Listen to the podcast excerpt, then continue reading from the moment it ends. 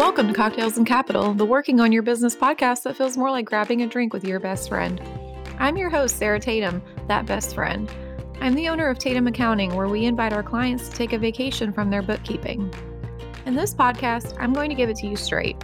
Talking points and vague tips, we don't do that here. There's a bunch of noise out there in the entrepreneur community, especially when it relates to finances. And when you're trying to run your business, you just don't have time for that. And I know that you would rather be doing literally anything other than recording expenses and logging into your accounting software. So I'm bringing you practical advice without any of the fluff, just like your best friend would. So turn the volume up, grab your gin and tonic, and let's dive into this week's theme.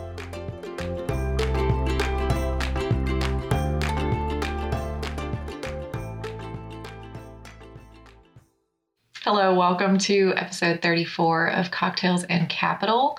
Today, we're going to be talking about a question that I got a lot during tax season, and it's still, you know, on the front of everybody's minds, especially as we onboard new clients for bookkeeping and um, kind of discuss tax planning for next year, which is only six months away.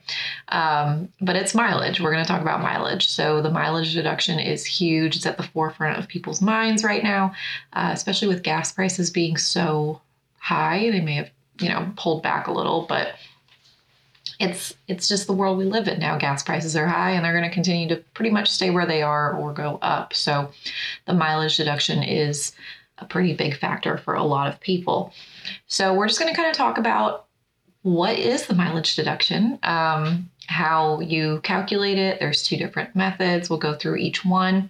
What kind of documentation that you might need for your mileage, and how long you're supposed to keep it, if there's any limitations. We're going to go through all of the details, all of the things. So, if you're interested in listening about mileage, keep on listening. So, mileage deduction is available for pretty much anybody with limitations. So, you can take a mileage reimbursement if you're classified as an S corporation or a partnership, but the true mileage deduction is going to be on a Schedule C filer. So that's going to be probably the majority of the people listening to this. This is going to be our sole proprietorships, our single member LLCs um, who have not made that S corporation election. And when you think about a Schedule C, if you're not sure what form you file for your taxes, if you do your regular tax return, your regular 1040, and there's a Schedule C attached to it when you're claiming your business profit and loss, you're going to be a Schedule C filer. So when you look at your Schedule C, you'll notice in the expenses section there is an auto and truck section. That auto and truck section actually pulls from when you do a tax return as a tax preparer, we have a full screen dedicated just to the mileage deduction. So essentially what it does is we have to put in your vehicle information. We have to put in that you do have a written mileage log, and if you don't, we have to explain why. Um, and then we have to put in the actual amount of miles. Um, and we have to put in any actual expenses that you incurred. So your gas, your oil changes, your tire replacements, and so on and so forth. So it's a little bit more involved when you're a Schedule C filer versus those others, which we're not going to get into, but those involve accountable plans. And that's an entirely different podcast episode. So we'll get into that another time. But Schedule C, auto deduction, this is your mileage. So, first thing we want to look at is are you eligible to deduct those mileage expenses? And it's going to depend on the types of trips that you're taking. So if you have your home and say you're not working from home like I do, say you have a a space that you rent out or a building that you own and you have space in that building. Your commute from your home to your place of business, your place of work, that's not going to be deductible. We can't track that mileage and claim it on our tax return because in the whole scheme of things, it's pretty much like going to work for somebody else. You would drive from your home to corporate or to that office, and that is also not deductible as a regular employee. Now, employees don't have deductions right now because of the Tax Cuts and Jobs Act. Again, different podcast episode, but just to put it in perspective, it's essentially treating you as having a commute. and commuting miles and personal miles are not going to be deductible. Caveat on that is that you do have to track those miles regardless, and we'll get into that in a little bit. What you can deduct is things like going to go visit clients. So, if you again have a place of business that you work out of and you have to go visit a client across town because you're an insurance salesperson or something like that, you got to go visit their place of business to see what the value of it is for a quote. That's going to be deductible. If you are a candle maker or some other sort of vendor who sells at markets, um, those miles from place of business and or home to the market that you're going to be vending at, those are going to be deductible. If you are picking up bulk supplies from a supplier instead of having them shipped to you to avoid shipping costs, also deductible. There are a few things um, that are not going to be deductible. It sounds silly, but I have had people ask if you go get yourself lunch in the middle of the day, is that mileage deductible? No, it's not. Um, if you go meet a client to have lunch and discuss their business, their policies, uh, if they could be a good supplier for your company, if you could be a good supplier for their company, then we're getting into deductible territory. Now, there's two different methods for actually deducting your mileage. The first one is going to be the standard mileage deduction, and then the second one is going to be the actual expense method. The standard mileage method, you are literally just tracking your miles from here to there. Every time you get in your car, whether it's a personal trip or it's a business trip, you're going to be tracking your miles. The reason that we want to track our miles, personal, commute, and business, is because we have to determine the business use percentage of that vehicle. And that's going to go off of the amount of miles that you drive for business versus the amount of miles that you drive for personal. So, say that you put 10,000 miles on your car throughout the year doing business, grocery store trips, personal miles. You took a trip to Florida, whatever you got going on. Of those 10,000 miles, 6,000 of them are going to be business miles. 4,000 of them going to be personal miles. You have a 60% business use vehicle. Same thing if it's 6,000 business miles, 2,000 commute, 2,000 personal, 60% business vehicle. So, what that means is that those 6,000 miles are going to be multiplied by the standard mileage rate. Now, the standard mileage rate for 2023 is 65.5 cents per mile. This is actually like pretty high compared to what it was a couple years ago. A couple years ago, we were sitting at about 56 to 58 cents, so we've had a five cent increase. It is due to inflation and increasing gas miles, um, increasing gas costs, not miles. Um, but it is projected to stay here for the next couple of years. Um, maybe have a five, a 0.5 cent increase, um, but it's probably not going to get much higher than 65.5 for a while. But with 6,000 miles being driven on your vehicle, uh, 65.5 cents times 6,000 is going to give you a $3,930 deduction on your tax return. That's pretty large. If we take into account the cost of gas, the cost of depreciation on your vehicle, um, cost of registration, it helps you to offset the costs of maintaining that vehicle for business use um, while also still using it for personal uh, trips as well. So, obviously, the higher the percentage of business use is, the more deduction you'll get based on the standard mileage rate. But it's kind of the one that requires the least amount of record keeping. You don't have to keep your gas receipts, you don't have to keep your registration receipts, we don't have to um, try to figure out how much of your registration is personal versus business and things like that. The second method is the actual expense method. So this is where we're going to have to track all of the expenses that we have for our vehicle. So this is going to be your gas receipts, your oil changes, your re- repairs, new tires, um, registration costs, personal property tax costs, and so on and so forth. Again, this is going to be added all up together and it's going to be multiplied by that percentage of business use. So if you have a low percentage of business use vehicle, your deduction on these actual expenses is going to be pretty low. If you're spending $60 in gas, but you're only having a 20% business use vehicle, you're going to get a pretty low deduction on that. So, what we try to do is take a look at both. We look at each option for you and see what's going to give you the better deduction. The problem with the mileage deduction is that once you use a specific method for your vehicle, you are generally stuck with that method for the life of that vehicle. So if we're in year one of your business and your deduction turns out pretty low because your mileage is low and your actual expenses are low, what we have to do is look forward. We have to look a couple years into the future and see how the business is going to grow. What's your business plan? Are you going to end up making more trips? Are you going to go out of state? Are you going to stay local? Is gas going to increase in price again?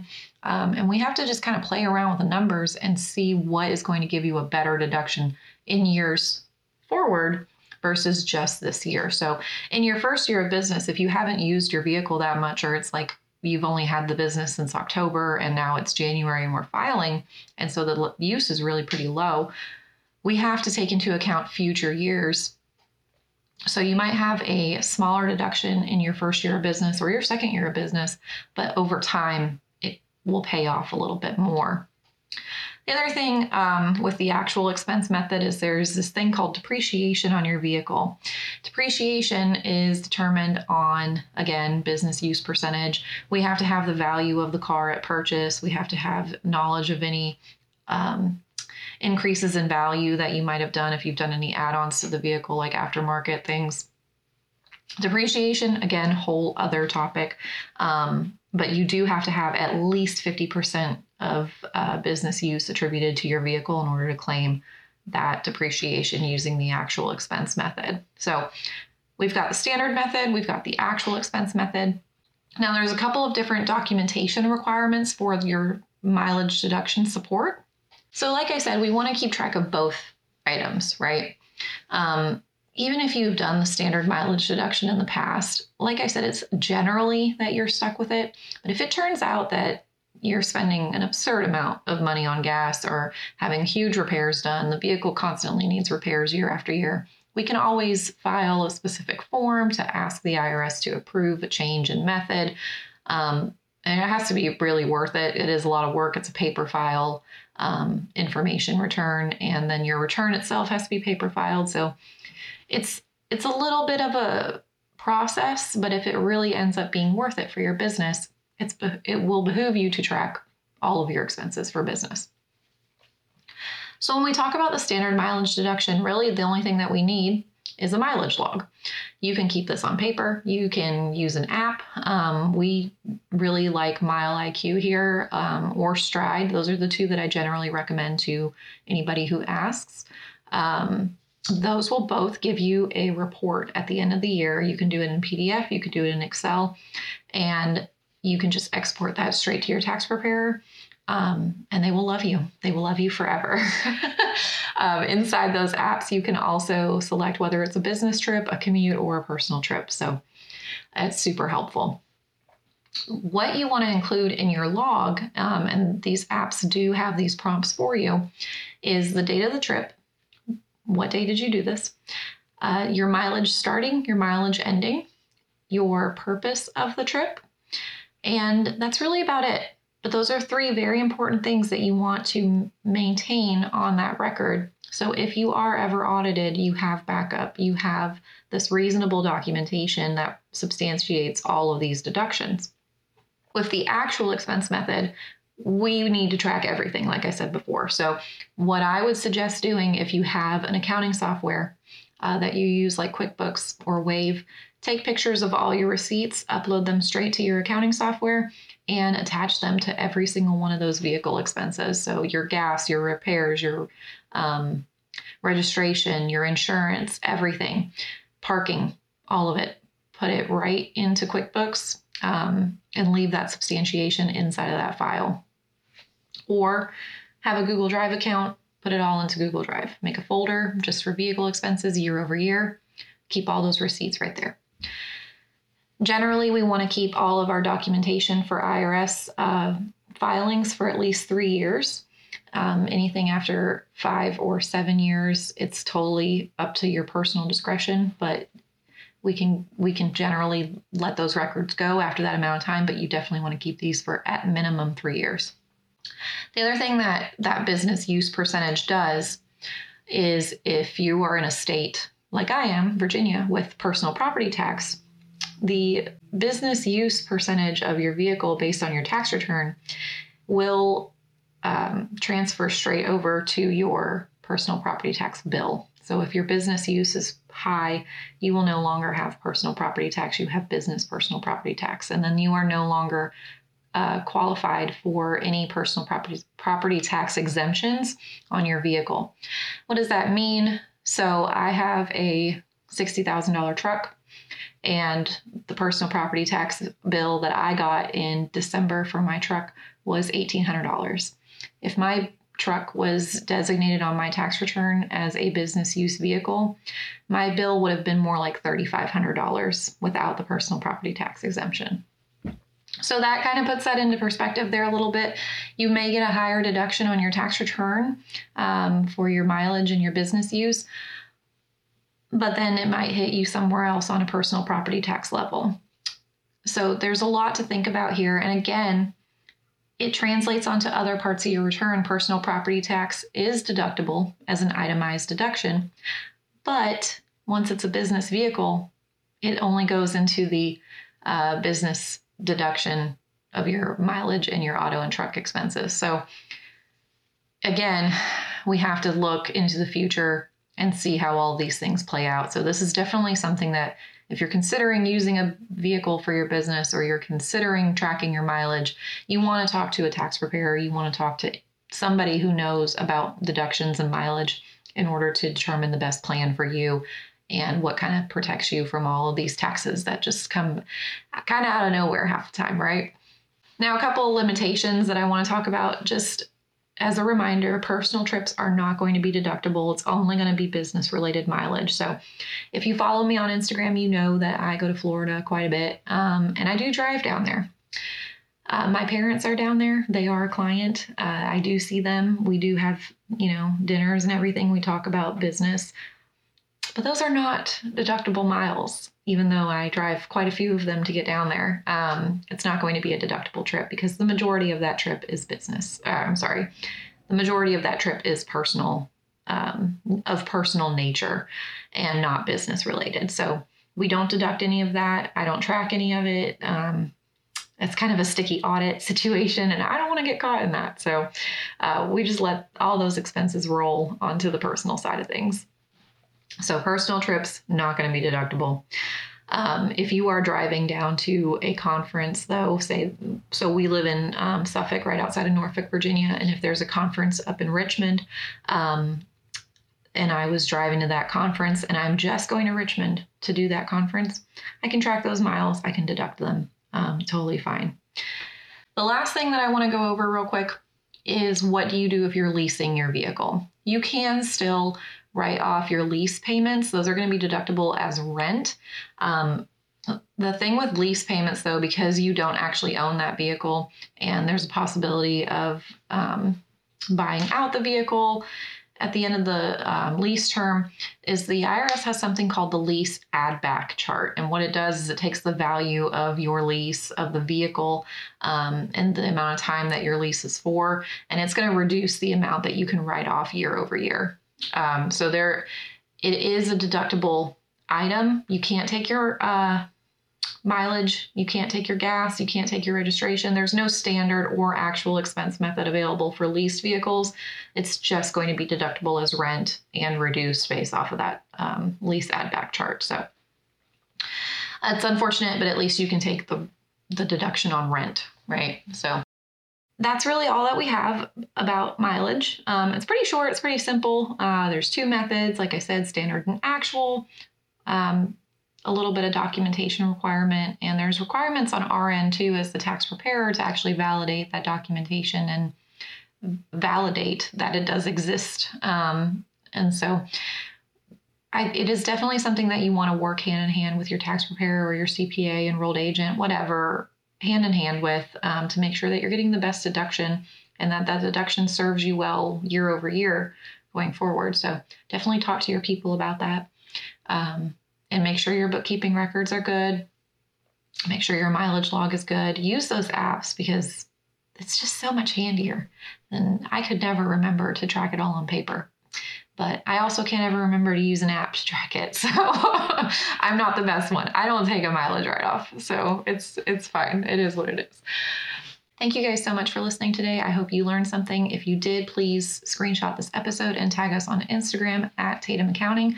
If you have any further questions, please feel free to DM me over there or send me an email, sarah at tatumaccounting.com. Stalk us on the internet. Uh, leave nice comments. Please don't leave mean ones. My heart can't handle it. Thank you so much for listening. I will talk to you guys soon. See you next week.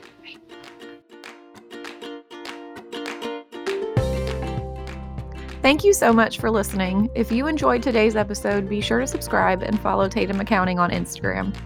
You can also do us a huge favor by leaving a review. It's the best way to support us. Let's catch up next week, same time, same place.